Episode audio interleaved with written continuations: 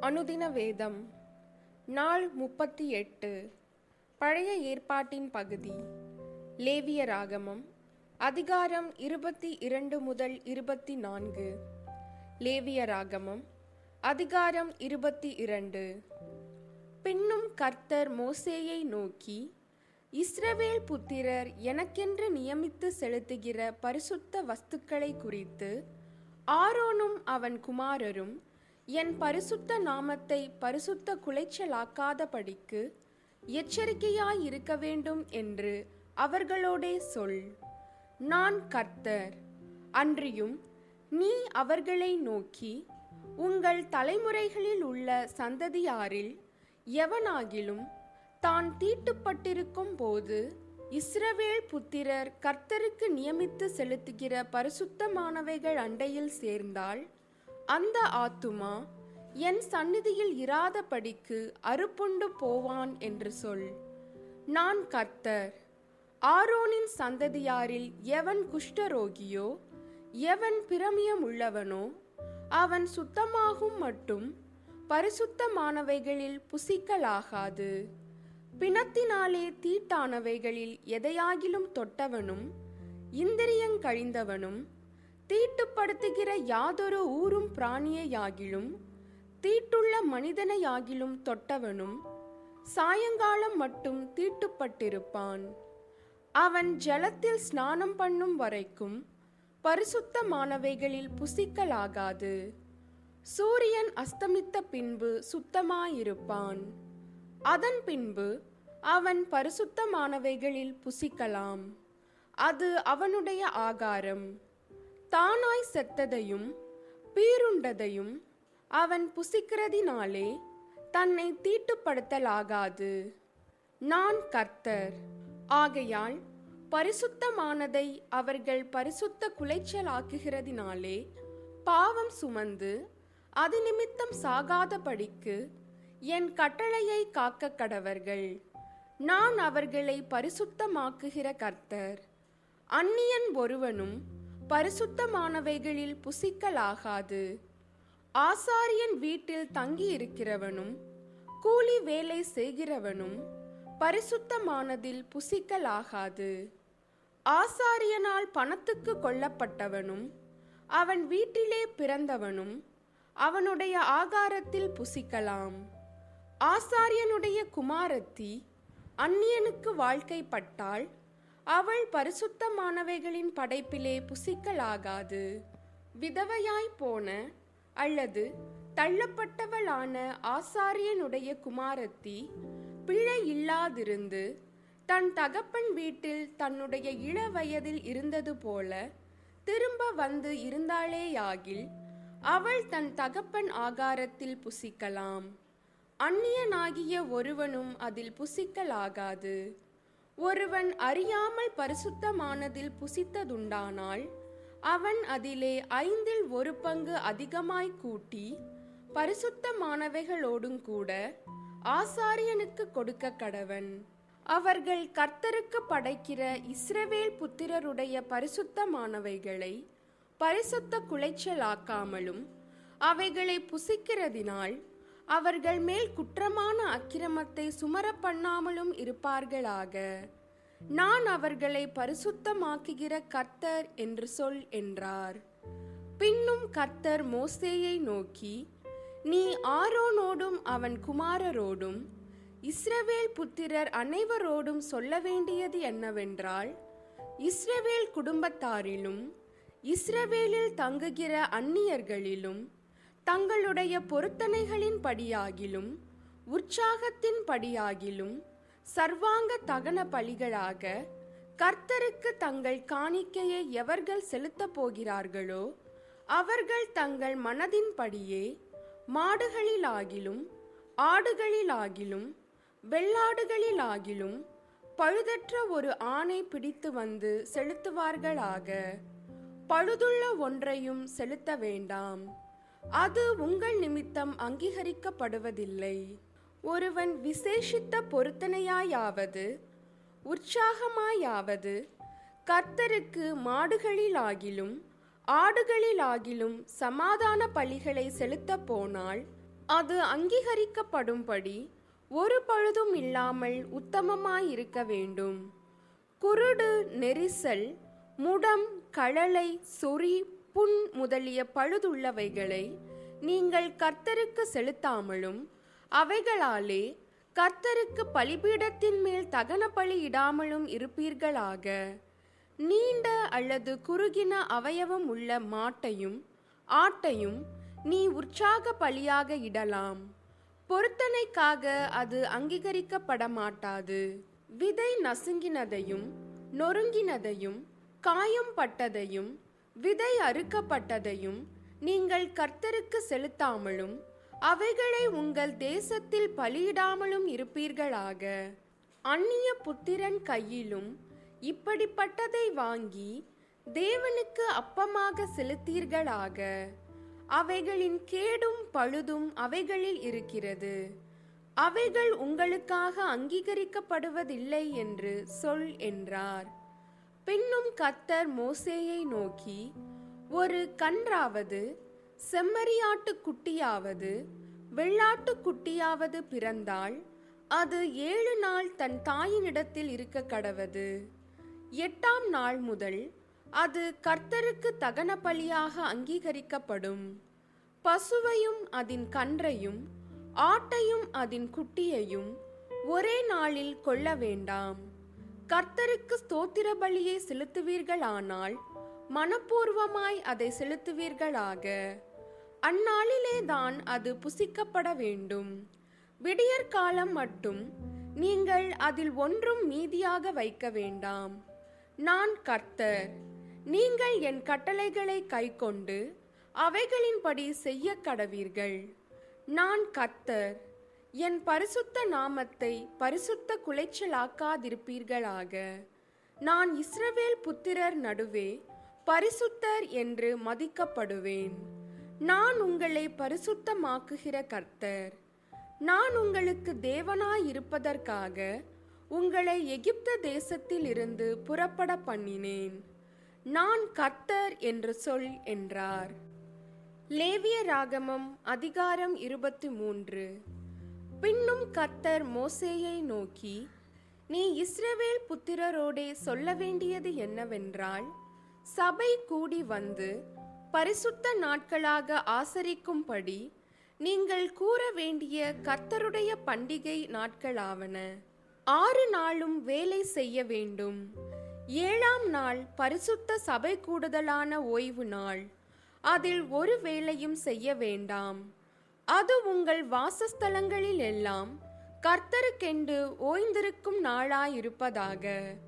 சபை கூடி வந்து பரிசுத்தமாய் ஆசரிக்கும்படி நீங்கள் குறித்த காலத்தில் கூற வேண்டிய கர்த்தரின் பண்டிகைகளாவன.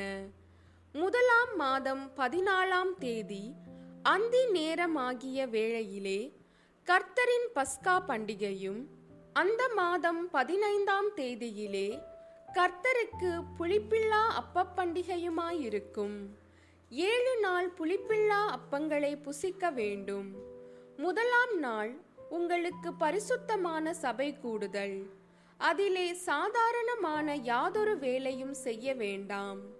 ஏழு நாளும் கர்த்தருக்கு தகன பலியிட வேண்டும். ஏழாம் நாள் பரிசுத்தமான சபை கூடுதல். அதில் சாதாரணமான யாதொரு வேலையும் செய்யலாகாது என்று சொல் என்றார். பின்னும் கர்த்தர் மோசேயை நோக்கி நீ இஸ்ரவேல் புத்திரரோடே சொல்ல வேண்டியது என்னவென்றால் நான் உங்களுக்கு கொடுக்கும் தேசத்தில் நீங்கள் போய் சேர்ந்து அதன் வெள்ளாண்மையை அறுக்கும்போது உங்கள் அறுப்பின் முதற் பலனாகிய ஒரு கதிர்கட்டை ஆசாரியனிடத்தில் கொண்டு வர கடவீர்கள். உங்களுக்காக அது அங்கீகரிக்கப்படும்படி ஆசாரியன் அந்த கதிர்க்கட்டை ஓய்வு நாளுக்கு மறுநாளில் கர்த்தருடைய சந்நிதியில் அசைவாட்ட வேண்டும். நீங்கள் அந்த கதிர்க்கட்டை அசைவாட்டும் நாளில் கர்த்தருக்கு சர்வாங்க தகன பலியாக ஒரு வயதான பழுதற்ற ஒரு ஆட்டுக்குட்டியையும் கர்த்தருக்கு சுகந்த வாசனையான தகன பலியாக ஒரு மரக்காலிலே பத்தில் இரண்டு பங்கானதும் எண்ணெயிலே பிசைந்ததுமான மெல்லிய மாவாகிய போஜன பழியையும் திராட்சப்பழ ரசத்திலே கார்படி ஆகிய பான பழியையும் செலுத்த கடவீர்கள்.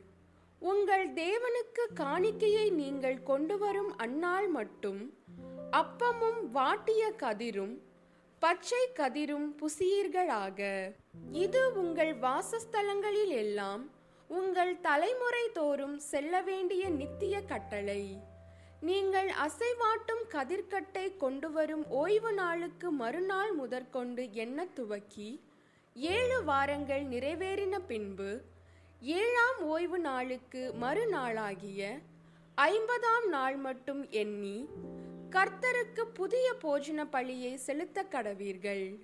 நீங்கள் ஒரு மரக்காலிலே பத்தில் இரண்டு பங்காகிய மெல்லிய மாவிலே புளிப்பாக பாகம் பண்ணப்பட்ட அசைவாட்டும் காணிக்கையாயிருக்கிற இரண்டு அப்பங்களை உங்கள் வாசஸ்தலங்களில் இருந்து கர்த்தருக்கென்று முதற் பலனாக கொண்டு வந்து அப்பத்தோடே கூட கர்த்தருக்கு சர்வாங்க தகன பலியாக ஒரு வயதான பழுதற்ற ஏழு ஆட்டுக்குட்டிகளையும் ஒரு காளையையும் இரண்டு ஆட்டு கடாக்களையும் கர்த்தருக்கு சுகந்த வாசனையான தகன பழியாக அவைகளுக்கு அடுத்த போஜன பழியையும் பான பழியையும் செலுத்தி வெள்ளாடுகளில் ஒரு கடாவை பாவ நிவாரண பலியாகவும் ஒரு வயதான இரண்டு ஆட்டுக்குட்டிகளை சமாதான பலியாகவும் இடக்கடவீர்கள்.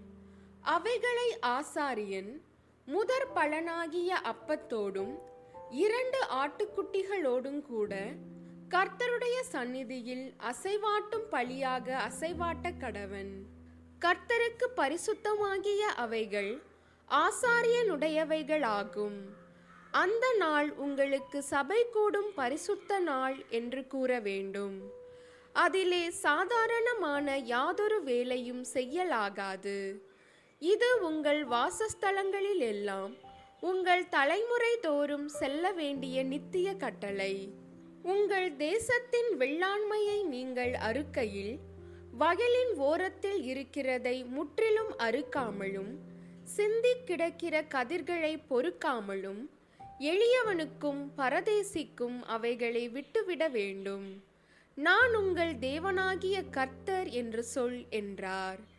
பின்னும் கர்த்தர் மோசேயை நோக்கி நீ இஸ்ரவேல் புத்திரரோடே சொல்ல வேண்டியது என்னவென்றால் உங்களுக்கு ஏழாம் மாதம் முதலாம் தேதி எக்கால சத்தத்தால் ஞாபகக்குறியாக கொண்டாடுகிற பண்டிகை என்கிற சபை கூடும் பரிசுத்த ஓய்வு நாளாயிருப்பதாக. அதிலே சாதாரணமான யாதொரு வேலையும் செய்யாமல் கர்த்தருக்கு தகன பலி செலுத்த வேண்டும் என்று சொல் என்றார். பின்னும் கர்த்தர் மோசேயை நோக்கி அந்த ஏழாம் மாதம் பத்தாம் தேதி உங்களுக்கு பாவ நிவர்த்தி செய்யும் நாளும் சபை கூடும் பரிசுத்த நாளுமாயிருப்பதாக. அப்பொழுது நீங்கள் உங்கள் ஆத்துமாக்களை தாழ்மைப்படுத்தி கர்த்தருக்கு தகன பலி செலுத்த கடவீர்கள் அந்த நாள் உங்கள் தேவனாகிய கர்த்தருடைய சந்நிதியில் உங்களுக்காக பாவ நிவிர்த்தி செய்யப்படும் பாவ நிவாரண நாளாயிருக்கிறபடியால் அதிலே யாதொரு வேலையும் செய்ய வேண்டாம். அந்நாளிலே தன்னை தாழ்மைப்படுத்தாத எந்த ஆத்துமாவும் தன் ஜனத்தில் இராதபடிக்கு அறுப்புண்டு போவான். அந்நாளிலே ஒரு ஆத்துமா யாதொரு வேலையை செய்தால் அந்த ஆத்துமாவை அவன் ஜனத்தின் நடுவிலே வைக்காமல் அழிப்பேன். அதில் நீங்கள் எந்த வேலையும் செய்யாதிருப்பது உங்கள் வாசஸ்தலங்களில் எல்லாம் உங்கள் தலைமுறை தோறும் செல்ல வேண்டிய நித்திய கட்டளை. அது உங்களுக்கு விசேஷித்த ஓய்வு நாள். அதில் உங்கள் ஆத்துமாக்களை தாழ்மைப்படுத்த வேண்டும். அந்த மாதத்தின் ஒன்பதாம் தேதி சாயங்காலம் துவக்கி மறுநாள் சாயங்காலம் மட்டும் உங்கள் ஓய்வை ஆசரிக்க கடவீர்கள் என்றார். பின்னும் கர்த்தர் மோசேயை நோக்கி நீ இஸ்ரவேல் புத்திரரோடே சொல்ல வேண்டியது என்னவென்றால் அந்த ஏழாம் மாதம் பதினைந்தாம் தேதி முதல் ஏழு நாள் அளவும் கர்த்தருக்கு ஆசரிக்கும் கூடார பண்டிகையாயிருப்பதாக. முதலாம் நாள் சபை கூடும் பரிசுத்த நாள். அதிலே சாதாரணமான யாதொரு வேலையும் செய்யலாகாது. ஏழு நாளும் கர்த்தருக்கு தகன பலி செலுத்த கடவீர்கள் எட்டாம் நாள் உங்களுக்கு சபை கூடும் பரிசுத்த நாள். அதிலே கர்த்தருக்கு தகன பலி செலுத்த கடவீர்கள் அது ஆசரிக்கப்படும் நாள். அதிலே சாதாரணமான யாதொரு வேலையும் செய்ய வேண்டாம்.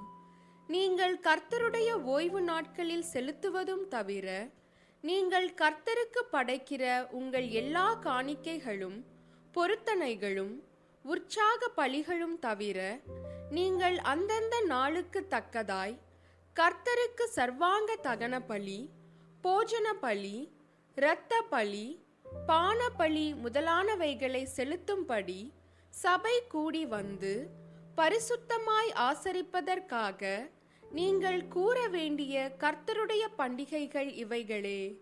நிலத்தின் பலனை நீங்கள் சேர்த்து வைக்கும் ஏழாம் மாதம் பதினைந்தாம் தேதி முதல் கர்த்தருக்கு பண்டிகையை ஏழு நாள் ஆசரிக்க கடவீர்கள். முதலாம் நாளிலும் ஓய்வு. எட்டாம் நாளிலும் ஓய்வு. முதல் நாளிலே அலங்காரமான விருச்சங்களின் கனிகளையும் பேரிச்சின் ஓலைகளையும் தழைத்திருக்கிற விருச்சங்களின் கிளைகளையும் ஆற்றல் அரிகளையும் கொண்டு வந்து உங்கள் தேவனாகிய கர்த்தருடைய சந்நிதியில் ஏழு நாளும் மகிழ்ச்சியாயிருங்கள். வருஷந்தோறும் ஏழு நாள் கர்த்தருக்கு இந்த பண்டிகையை ஆசரிக்க கடவீர்கள். இது உங்கள் தலைமுறை தோறும் செல்ல வேண்டிய நித்திய கட்டளை. ஏழாம் மாதத்தில் அதை ஆசரிக்க வேண்டும். நான் இஸ்ரவேல் புத்திரரை எகிப்து தேசத்தில் இருந்து புறப்பட பண்ணின போது அவர்களை கூடாரங்களில் குடியிருக்க பண்ணினதை உங்கள் சந்ததியார் அறியும்படிக்கு ஏழு நாள் கூடாரங்களில் குடியிருக்க கடவீர்கள். இஸ்ரவேலில் பிறந்தவர்கள் எல்லாரும் கூடாரங்களில் வாசம் பண்ண வேண்டும். நான் உங்கள் தேவனாகிய கர்த்தர் என்று சொல் என்றார். அப்படியே மோசே கர்த்தருடைய பண்டிகைகளை இஸ்ரவேல் புத்திரருக்கு தெரிவித்தான். லேவிய ராகமம் அதிகாரம் இருபத்து நான்கு. பின்னும் கர்த்தர் மோசேயை நோக்கி குத்து விளக்கு எப்பொழுதும் எரிந்து கொண்டிருக்கும்படி அதற்காக இடித்து பிழிந்த தெளிவான ஒளிவ எண்ணெயை இஸ்ரவேல் புத்திரர் உன்னிடத்தில் கொண்டு வரும்படி அவர்களுக்கு கட்டளையிடு. ஆசரிப்பு கூடாரத்தில் சாட்சி சந்நிதியின் திரைக்கு வெளிப்புறமாக ஆரோன் அதை எப்பொழுதும் சாயங்காலம் தொடங்கி விடியற்காலம் மட்டும் கர்த்தருடைய சந்நிதியில் எரியும்படி ஏற்ற கடவன். இது உங்கள் தலைமுறைதோறும் செல்ல வேண்டிய நித்திய கட்டளை. அவன் எப்பொழுதும் கர்த்தருடைய சந்நிதியில் பரிசுத்தமான குத்துவிளக்கின் மேல் இருக்கிற விளக்குகளை எரிய வைக்க கடவன். அன்றையும் நீ மெல்லிய மாவை எடுத்து அதை பன்னிரண்டு அப்பங்களாக சுடுவாயாக. ஒவ்வொரு அப்பம் மரக்காலிலே பத்தில் இரண்டு பங்கு மாவினால் செய்யப்பட வேண்டும். அவைகளை நீ கர்த்தருடைய சந்நிதியில் பரிசுத்தமான மேஜையின் மேல் இரண்டு அடுக்காக ஒவ்வொரு அடுக்கில் அவ்வாறு அப்பம் இருக்கும்படியாக வைத்து ஒவ்வொரு அடுக்கின் இடத்தில் சுத்தமான தூப வர்க்கம் போட கடவாய். அது அப்பத்தோடிருந்து ஞாபகக்குறியாக கர்த்தருக்கேற்ற தகன பலியாயிருக்கும் அப்பத்தை நித்திய உடன்படிக்கையாக இஸ்ரவேல் புத்திரர் கையிலே வாங்கி ஓய்வு நாள்தோறும் கர்த்தருடைய சந்நிதியில் அடுக்கி வைக்க கடவன். அது ஆரோனையும் அவன் குமாரரையும் சேரும்.